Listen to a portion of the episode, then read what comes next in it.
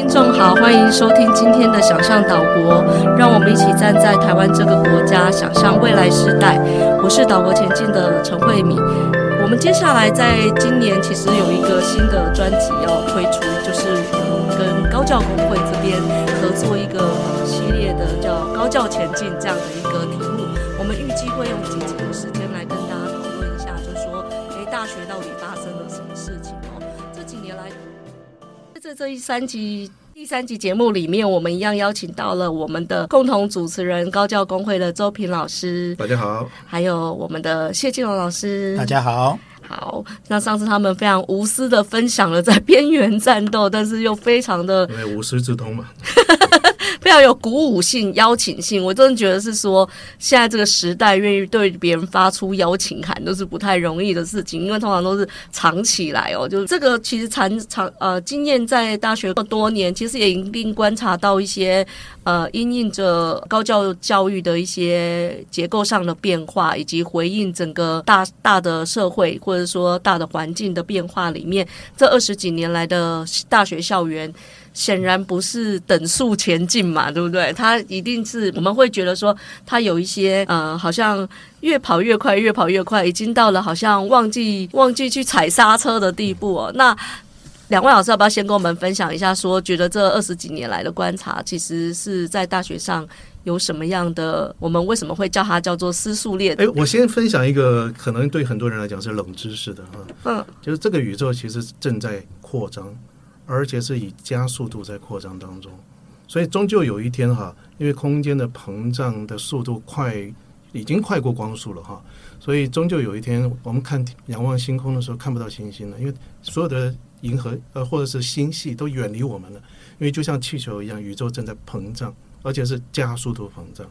那讲这个跟这个有什么关系？可以几乎是无关，但是 其实我们也可以说，但是很想讲有一个关联啦。有有有学到一些事。我们的高等教育政策或者绩效的这种 outcome 的要求，有没有可能也是一个加速度在呃加一直加速，而且没有设计一个反加速的一个设计，就是刹车系统。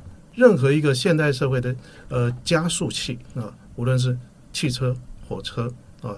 或者是其他各种各样的呃所谓的呃象征性的那种加速的社会制度，我们都应该要思考如何在适当的时候停下来，呃，也就是所谓的刹车系统。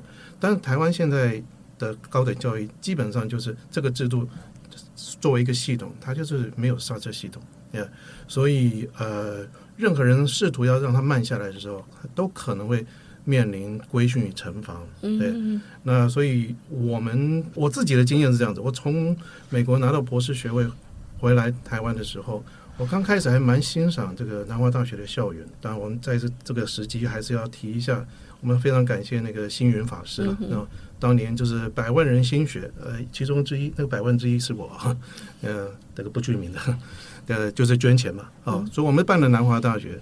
那时候的南华校园啊，其实非常绿化，甚至于我非常怀念当时有一个像丛林一样的森林步道。嗯，所以呢，我经常就是呃在上课之余啊、呃，就会进去那个森林步道散步。散步其实就是一种刹车，就是让那个加速器慢下来的一种做法。因为我在散步的时候，我我也发现有非常多的思想家。有谈散步这件事情，嗯、那至少在谈高教里面，我就看到德西达啊，嗯、法国的后结构主义啊，或者解构主义，他就曾经提过大学责任。呃，大学责任的讨论里面，他就讲强调大学的校园应该要有 slow pace 的慢节奏。那样，所以呢，我觉得很可惜的就是，在一个加速作为 priority 的呃校园管理者心态中。我们的那个丛林、森林小径不见了，它铺成柏油路了。嗯，要给车子走。哎，对对对，就是要要让它快速、平坦才能够快速。嗯，所以没有摩擦力了，没有摩擦力的情况之下，所有的东西都快速滑走了。嗯，啊，滑得非常快。虽然我们学校叫做南滑啊，但是很多东西都 我竟然听懂了，哦，听懂了，你知道，甚至于甚至于。连狐狸都来了，因为它狡猾。它想要尝试一下在南华，它到底滑不滑得动呢？嗯，啊，这是笑话。但是呢，我非常享受那种呃慢节奏。可是呢，我从第一年开始，同事就提醒我，那个你要写文章哦，要刊在 SCI、SCI 的那个呃那个系统里面。我完全听不懂什么 SCI、SCI。呃，我我从美国回来的，这个美国的资料库 我竟然听不懂。我逐渐逐渐才了解说，哦，原来台湾的学者呃心向往之的，并不是台湾学术社群里面的那个期刊，那是等而次之的。真正重要的是那个资料库啊，就是 ISA 这个公司，汤普森公司了哈，汤普森公司所创立的，主要是为了学术社群能够对话。所做的一个资料库，所以呢，它的目的就是学术对话，嗯，啊，看看别人在这个议题上有什么想法。但是呢，东亚国家当然不只是台湾了，却开始结合了绩效主义、新管理主义啊，还有那个竞争型奖补助，还有这个是评鉴来评价排等地，然后排等地的依据呢，竟然是人家只是在讨论这个所谓的索引嘛，啊，对话。要对话背后，如果从科学社会学的角度来讲，它就是一个 invisible college，隐形的学群。他们想要知道这个世界上还有谁跟我有共同的兴趣，对，就是如此而已。但是台湾却把它当做资源啊、升等啊、排等地排名啊，或者是惩罚呃不续聘啊的依据，这是非常扭曲嘛哈。所以我就开始发现，哦，台湾原来最在乎的学术成就出版标的是这个。那那台湾的本土呃，所以我第一年甚至于还想说，我刻意来开一个所谓的社会科学本土化这样的这样的问题。那这个本土化当然也也包括呃，我们知识的出版是不是应该有本土的出版啊，本土的审查是，而且对话对象应该是本土学者吧？哦，哦，或者是你的研究的内容应该是跟本土社会的要接地气嘛，本土社会的发展有关嘛？现在不是嘛？很多人都是呃沿用呃。西方的理论模型套用在台湾的某一个经验研究上面，好像把台湾当成是一个一个 case 这样子。对，所以所以我就觉得，哎，为什么会这样子呢？就是你对话对象不是本土学者，每一个人都希望在，就是你的遥远的远方的西方学者是你的对话对象。对，但我们彼此之间就不需要往来往来嘛，学术发展就不会成为一个隐性学群嘛。对呀，那另外一个就是说，这种这种评鉴。学术成就的方式，因为加速度的关系，就变成好像是每年都要有一篇，或者是几篇啊，要看不同的学校，甚至于每个学期都要有一篇。我们想想看，我们要收集资料，要构思，要要在理论上，在经验素材上，要研究方法上，要深思熟虑，怎么可能一个学期会有？一篇或者两篇，或者甚至有人离谱到很很多篇嘛，啊，量产嘛，对，他会分成几篇来写，所以，我就觉得这个加速度在这个校园当中不是一件好事。嗯，所以呢，很庆幸的，除了我在散步之外，哈，我们学校呃在路上有时候会遇到，哈，这个有时候是不期而遇。呃，虽然我不知道他有没有骑了，但是我 我其实是很不期而遇的，就经常遇到青龙老师，后来我们就越走越近了。结果本来是不等速的，后来就 就逐渐的，因为出于礼貌嘛，哈，两个人的脚步就越来越同步了。所以我们散步，而且因为南华可以散步的路越来越少，之后一直遇到。没错没错，所以一直遇到，干脆我们就一起走吧，哈。所以我们就发展出了一个散步的校园文化，而且我们在散步的过程当中，呃，谈天说地。啊，天南地北啊，所以我现在也练就了我这个上知天文，下知瘫痪，不是，呃，下知地理啊。嗯，这种呃，因为他有自然科学、科学哲学或者甚至于哲学的背景嘛。嗯，那我呢，就是一无所知，呃，对他帮助有限。那当然大家都听得出来我的谦虚了哈。对，所以我们就一直在交流，呃，一面散步呢，一面就谈，而且有时候会谈出一些构想，比如说，呃，我们决定要环岛。啊，我们要为医疗跟高教而环岛啊，就是一面环岛一面演讲。哎，这件事情也是散步聊出来的嘛。那或者说我们我们在散步的时候可能会讨论一些策略。那呃，这些策略可能就是跟边缘战斗有关的，无论是在开课上，或是对学校的权威啊。有时候我甚至跟他聊完之后，就等不及了，就要跑到校长室去。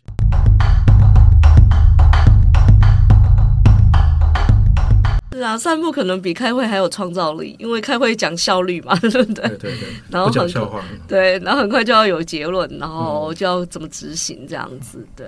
关于开会，好像青龙老师就最近就有有一个哦，没有没有没有没有没有。所以谢老师，你是故意去堵他的吗？堵周老师，堵周老师的吗？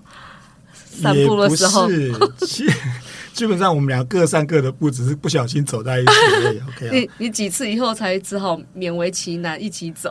没有没有没有，其实跟 周老师散步实际上是非常快乐，非常快乐。我们的速率不一样了，所以就是委屈他了。其实我觉得，就如同尼采曾经说过一句话，他说：“一个人会不会思考，并不是看他的嘴巴会不会说，并不是看他的手会不会写，而是看他的脚。”会不会走路？嗯嗯嗯，对啊，一个会走路的思想家才是一个真正的思想家。那就好像说，有一个年轻人曾经跑去问卢梭，说：“卢梭先生，你这么会写文章，请问你有什么诀窍？”然后卢梭告诉他说：“你走的路还不够多。”对啊，等你走够多的路之后，你自然就会去思想了。所以，或许我觉得散步这件事情，对我跟周老师来说，真的有某一种很特殊的意义。那对我而言，我曾经，我们刚才周老师也提到说环岛的事情，我曾经有三次环岛的经验，哈，那有骑摩托车，也有徒步走路。那我发现，越慢的走路，越慢的移动方式，所看到的风景会越多，嗯，细节越多，对，没有错。所以呼应了我们今天这一集的主题，哈，高台湾的高等教育是一个失速列车，它越走越快。这个快，它反映出什么样的事情出来呢？我觉得第一个，我或许我们台湾执政者，或是我们整个台湾的普遍的现象，从二十年前的高教改革开始，我们就普遍对自己本身的教育不满，而这个不满来自于某一种自卑，这种自卑带有某一种对西方文化的某种憧憬，也对自我本土文化的某种抛弃、扬弃，但是更带有一种好像要急起直追。要追英赶美的那一种、那一种企图心，所以他不得不快，也一定要快，因为他就是有这种自卑感存在嘛。所以，所以在整个过程当中，那快起来的结果，当然呢，政府用各式各样的措施。在过去哦，高就大学来说，高等教育的补助基本上就是所谓的奖补助款，但是后来呢，这些奖补助款慢慢慢慢的变成的是竞争型的计划。那所谓竞争型的计划，就是我有一笔钱我要发下去，但是我不是随便给你的。来，各校请提出你们的计划出来，大型计划出来。好了，那我就要比较优劣得失喽。啊，这个有些要被淘汰，你这今年就拿不到，你拿不到计划经费喽。那有些学校就就可以拿到计划经费喽。一开始大家也也许还老老实实的写，真的我学校想要做什么，想要规划什么。后来发现教育部竟然让那一些会碰轰的。很会说大话的选项，嗯，对，那文章文章 文章做的很漂亮的哦的那些计划，竟然屡屡得奖，那逐渐的其他学校也学乖了。原来老老实实的务实的去规划计划是没有用的，打肿脸充胖子，把一个饼画的很大，画的很漂亮的，才会拿到这个奖项。那拿到奖项，就所以后来大家就开始各画大饼。各出奇招，各耍花招，所以整个高等教育越来越走花俏的路线。因为教育部要求快，所以他就看哪一个大学画出来的饼最漂亮，我就把这笔钱交给那个大学。嗯、那我举一个例子来说好了，在教育部的计划里面，他常常会设立很多 KPI，嗯，KPI 就是要求这个学校必必须要做到的哦，绩效，嗯、OK 啊，绩效指标。那其中有一项，很多年前其中有一项就是大学生毕业生。的就业率调查，OK 啊、哦？那各位知道说，其实大学毕业之后，你要去访问他，他现在在做什么？一个月薪水多少？多何其困难？他说：“我已经毕业，你还来访我干什么？”有啊，现在常接到这种电话。对，所以爱接不接，爱答不答的，所以那种这种回收率基本上能够百分之二三十，已经很高了。嗯，可是呢，竟然有些学校竟然可以说，哦，我可以达到五六十，哇！教育部说太棒了，这学校我给你奖励。另外一个学校说，你五六十哦，那我要七八十。那另外学校呢？最后呢，搞到最后，竟然有有有一个学校就是 B 校，竟然会说我们是百分之百回收率？怎么可能？对，造假吧？对，怎么可能？当你 KPI 的指数指标高到某个程度之后，基本上你在逼大家作假了。所以也就是说，也就是说，当大家开始在竞争型计划里面不断的碰空、不断的吹嘘、不断的耍花样的时候，其实我们的教育的根基越来越不稳固，越来越不稳固。也就是说，我们已经求速成、求快速、求表面、求马上可以立竿见影的成效，而不再做扎实的功夫了。可是这样子的做法，恰恰是跟教育的本质是相反。你我们要求个学生学学一个知识，说你只要背出来就好了，你不你有没有理解不重要，还是我们慢慢的去导引他理解这个知识理念，未来真正是可以把这个理念发发发扬出来的。嗯，那是两个不同的途径。其实刚呃第一集的时候，赵老师有提到，就是一个。整个大学校园弥漫着一种阳奉阴违的气氛，就是说一套做一套，就是知道呃，慢慢的大家知道游戏规则在那里，于是就演出那一套。然后呃，当然说的好听是说啊、呃，要有那些资源，我们才能。呃，照顾照顾我们的学生，可能可以请 TA 啊，或者是呃，可以让他们可以有多一点演讲费啊，什么什么之类的。但是这个其实就是整个国家集体造假的功过 的那个活动。我，再举，就刚刚主持人提到 TA 这件事情，我再举个例子。有些学校因为因为奖补助款里面或是竞争型计划里面，它的确是有 TA 的费用。嗯，当这个学校说我要把 TA 做到百分之百、百分之八十九十的时候，事实上根本没有那么多钱。怎么办？嗯、开始用 A 类 TA、B B A 类 TA、B 类 TA、C 类 TA 这种各式各样的再分变形的方法。什么叫 C 类 TA？就叫自工 TA，无薪的。哦，对，没有薪水的。然后就是跟教育部说：“你看我的计划里面，我是百分之百的 TA。”所以也就是说，整个变，整个在做法上面。只要上有政策，下就有对策。嗯，那这个让我想到一件很有趣的事情啊。我我本身是台南人哈，那我在我在其实应该各县市应该都差不多。我在高中的时候，其实高中生嘛哈，读男校哈，我们常常会都会去看一些那个那个。不是三轮的哈，是那种色情电影院，OK 哈，三级片，对，三级片的 OK 啊，我们可以谈到这个程度，可以可以的，可以的，大家都成人了，偶尔还会遇到我们老师哈，高中老师，然后呢，重点是我后来长大之后的观察，有这些电影院，它并不是一开始就是在放这种三级电影的，它原来也是一个正规的电影院呢，可是当他开始票房越来越少，开始越来越少人去看。他就开始从院线变二轮，二轮变三轮，三轮变三级，就开始乱。可是最后呢，他终究还是避不掉关门的命运。也就是说，当他当他不断的向下沉沦的过程当中，其实注定的结果是不会改变的。嗯，但是反而是我看到的某一些戏院，他坚持下来了。像我刚才就，为什么说我我我举台南，我台南人。大家都知道李安也是台湾人，他最喜欢去看那个戏院叫做全美戏院。对，那个、嗯、那个海看板都还是手绘的，是的，对，他就坚持下来。嗯，他就坚持下来。嗯哼，所以对于一个有理念的戏院，对于有理念的大学，难道不应该也是这个样子吗？嗯哼，他非但没有被淘汰，反而成为我们台南人的骄傲跟台南人的特色。嗯哼，他不一定会被纳入那个什么影视集团，但是他是一个自己的有自己生命力的情况。是，对啊，这是非常好的例子。呃，其实这让我想到，我曾经写过一篇拙文。当然，卓文是谦虚的讲法啊，就是谁在篆刻高教的墓志铭？那其实就是那些不正经营的大学主管，对他们让自己的学校降低格调，呃，用很多非法的手段为达目的不择手段取得经费，或者是取得招生名额。那他可以短暂的度过危机，但长期来看，它就是向下沉沦嘛。其实这就无异于饮鸩止渴。所以那个墓志铭是自己刻出来的嘛？对。可是呢，高教里面在在我们所看不到的未来啊，很多人短视近利吧，只会看到当下。很多人就会发现说，呃，这个这个大学里面真的是非常不公平。所以就呼应了有一个诗人嘛，北岛啊有一段话，是他说：“卑鄙是卑鄙者的通行证。”嗯，就是说你真的要走得通，你就要卑鄙。嗯，那高尚呢是。高尚者的墓志铭，对，所以我们两个好像已经刻好了墓志铭，啊，但是当然我们是志明高尚了，对，所以其实很多人是很相信这一套的，就是你在大学里面要够卑鄙，啊，嗯，对，当然我们知道小 baby 是没有牙齿的，对不对？baby 无齿，是吧？baby 无齿，最好是我们我们刚刚讲说他跑得很快很快这件事，不是一次两次呀变成的嘛？就是大家都买单这套做法以后才，才才会呃。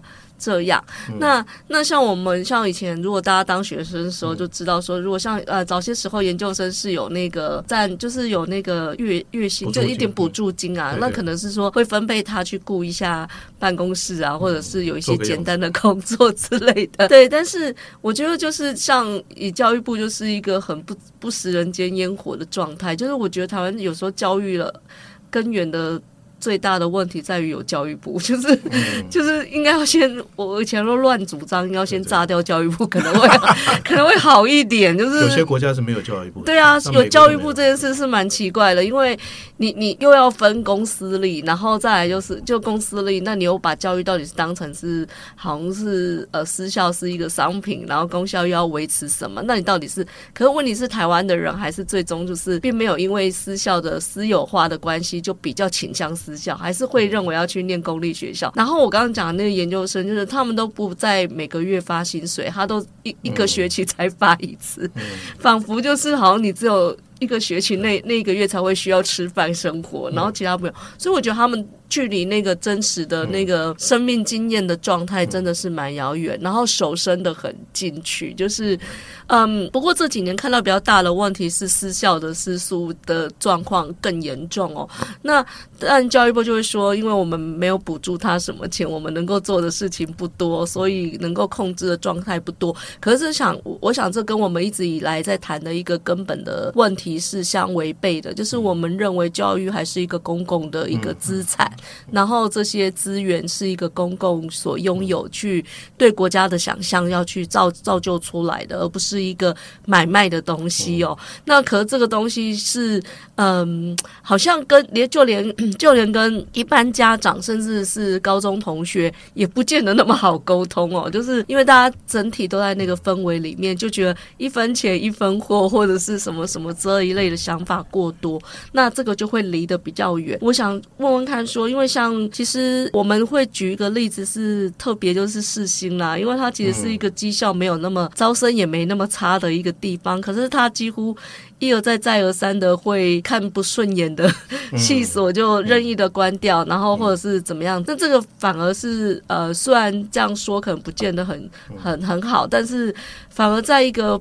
背后有一个办学理念，也许是也许是以宗教为为核心的话，好像反而避免掉了这样子的一个做法。就是可能因为现在董事会很多都是不止办学，就是办学赚钱这样子。就虽然他的学生招不到，但他就狂赚钱，因为他有还有很多很多的东西，所以他的那个整个，我觉得他虽然是一个私塾列车，但是他几乎是一个。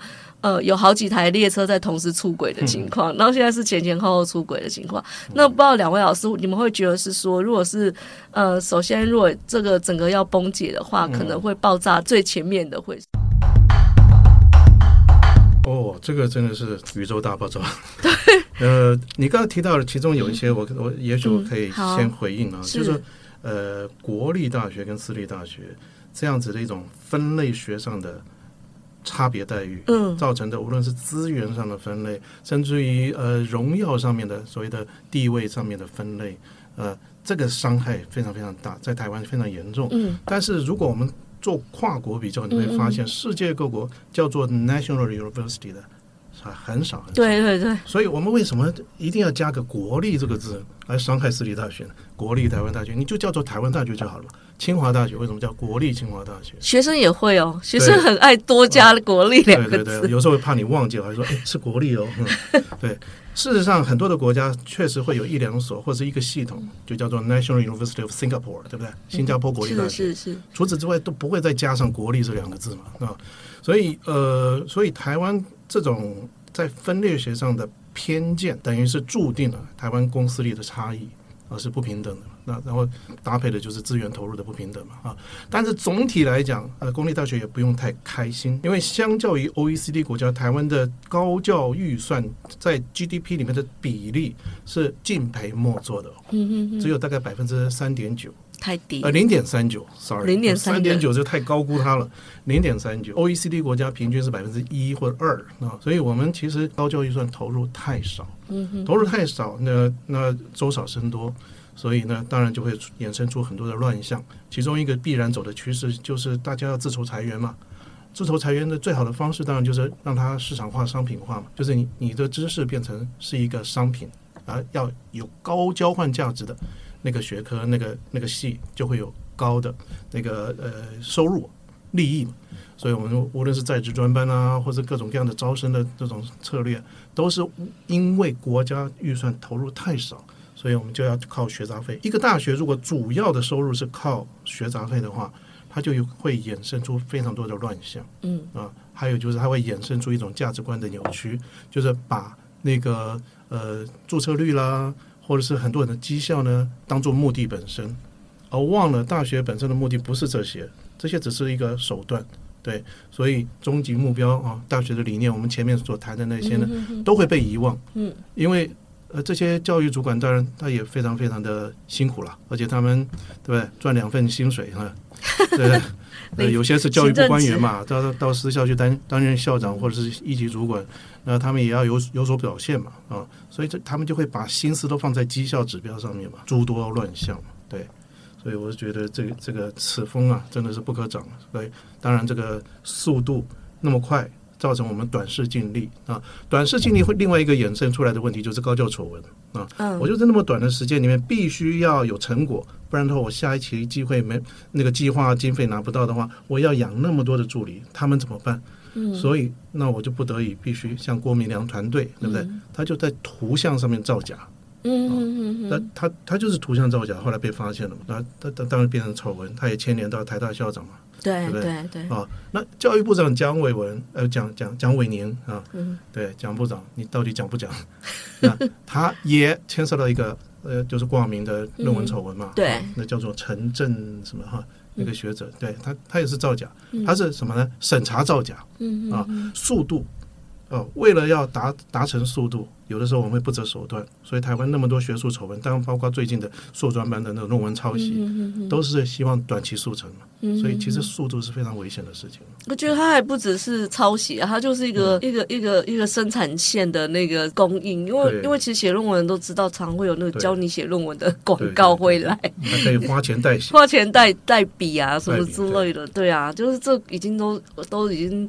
跟念大学已经差是非常遥远的事了。像事实上，这个事实上这个也就是在美国，大家大家也不要都以为美国的大学都是常春藤盟校了哈。它野鸡大学一堆 呀，对呀。那这个事实上就是我们常常说的野鸡大学嘛。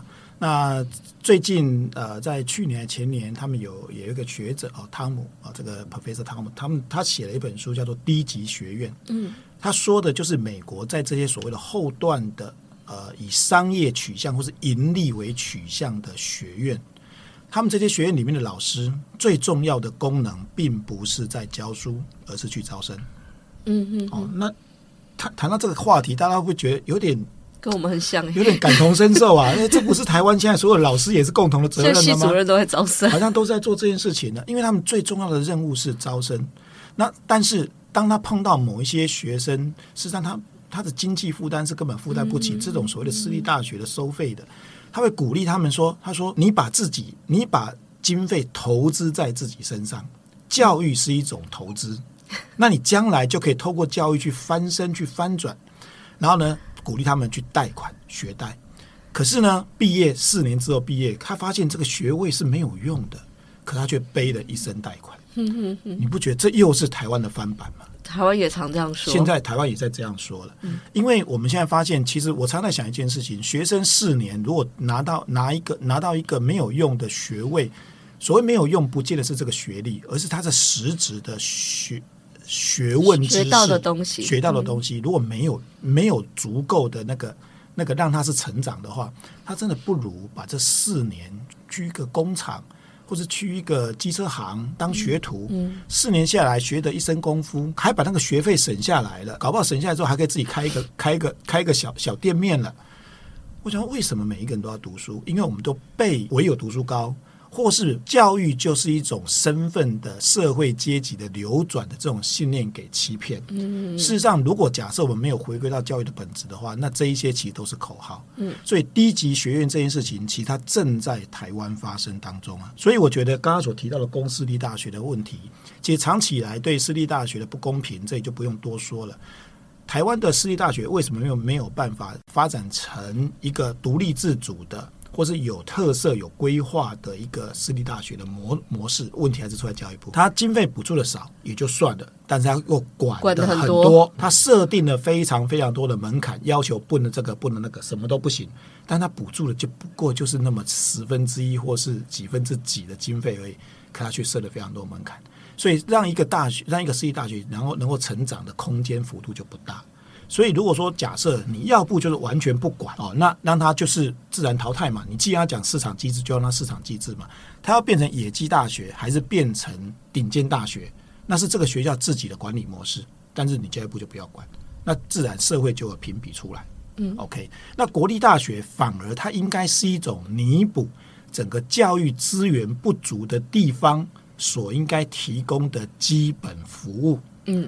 而不是作为一个好像是追求顶尖的一个做法，所以我觉得我们在台湾在这个这个设置上面，我们常常在美国制度跟欧洲制度上面不断的在取其短，而不是各取其长。其实是有些好地方都没在学。对，没有错。你要不就全全部都像欧洲嘛，像公立都都是国国公立的嘛，对不对？就是国国家出钱嘛。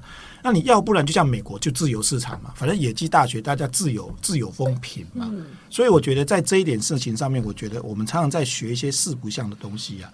那刚刚主持人也提到说，那是不是像啊佛教大学啦，或是像一些呃宗教大学啦，是不是就会比较没有这种所谓的经营压力，或是这种所谓的盈利模式？其实倒也不一定了，哈，倒也不一定。主要还是要回到说对教育的理念本身。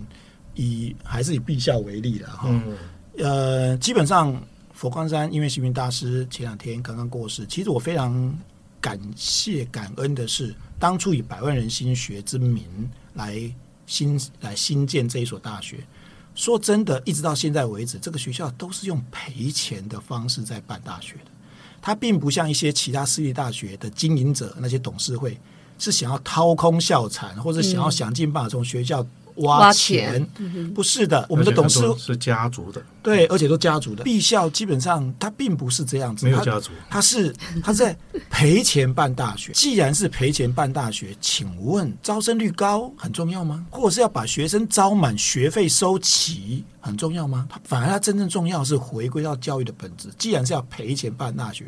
为什么不办一个好好的大学？这个才是最，这才是这几年来我跟周平老师为什么在学校成为学校的主管们的眼中钉。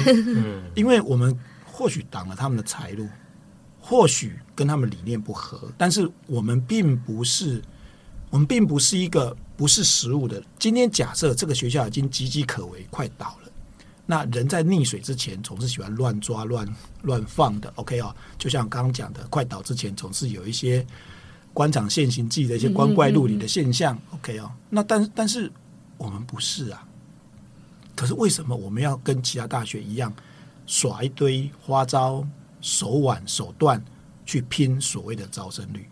我们就回归到教育的本质，去好好教学就好了。所以我觉得，我觉得在在这种教育的本本质上面，我觉得反而我们应该赋予那一些没有招生压力的，比如说像现在国立大学，好，或是某一些比较好的私立大学，应该要真正放手，让他们去发展自己的特色，而不是还是管理用教育部的那一套所谓的 KPI 的管理模式。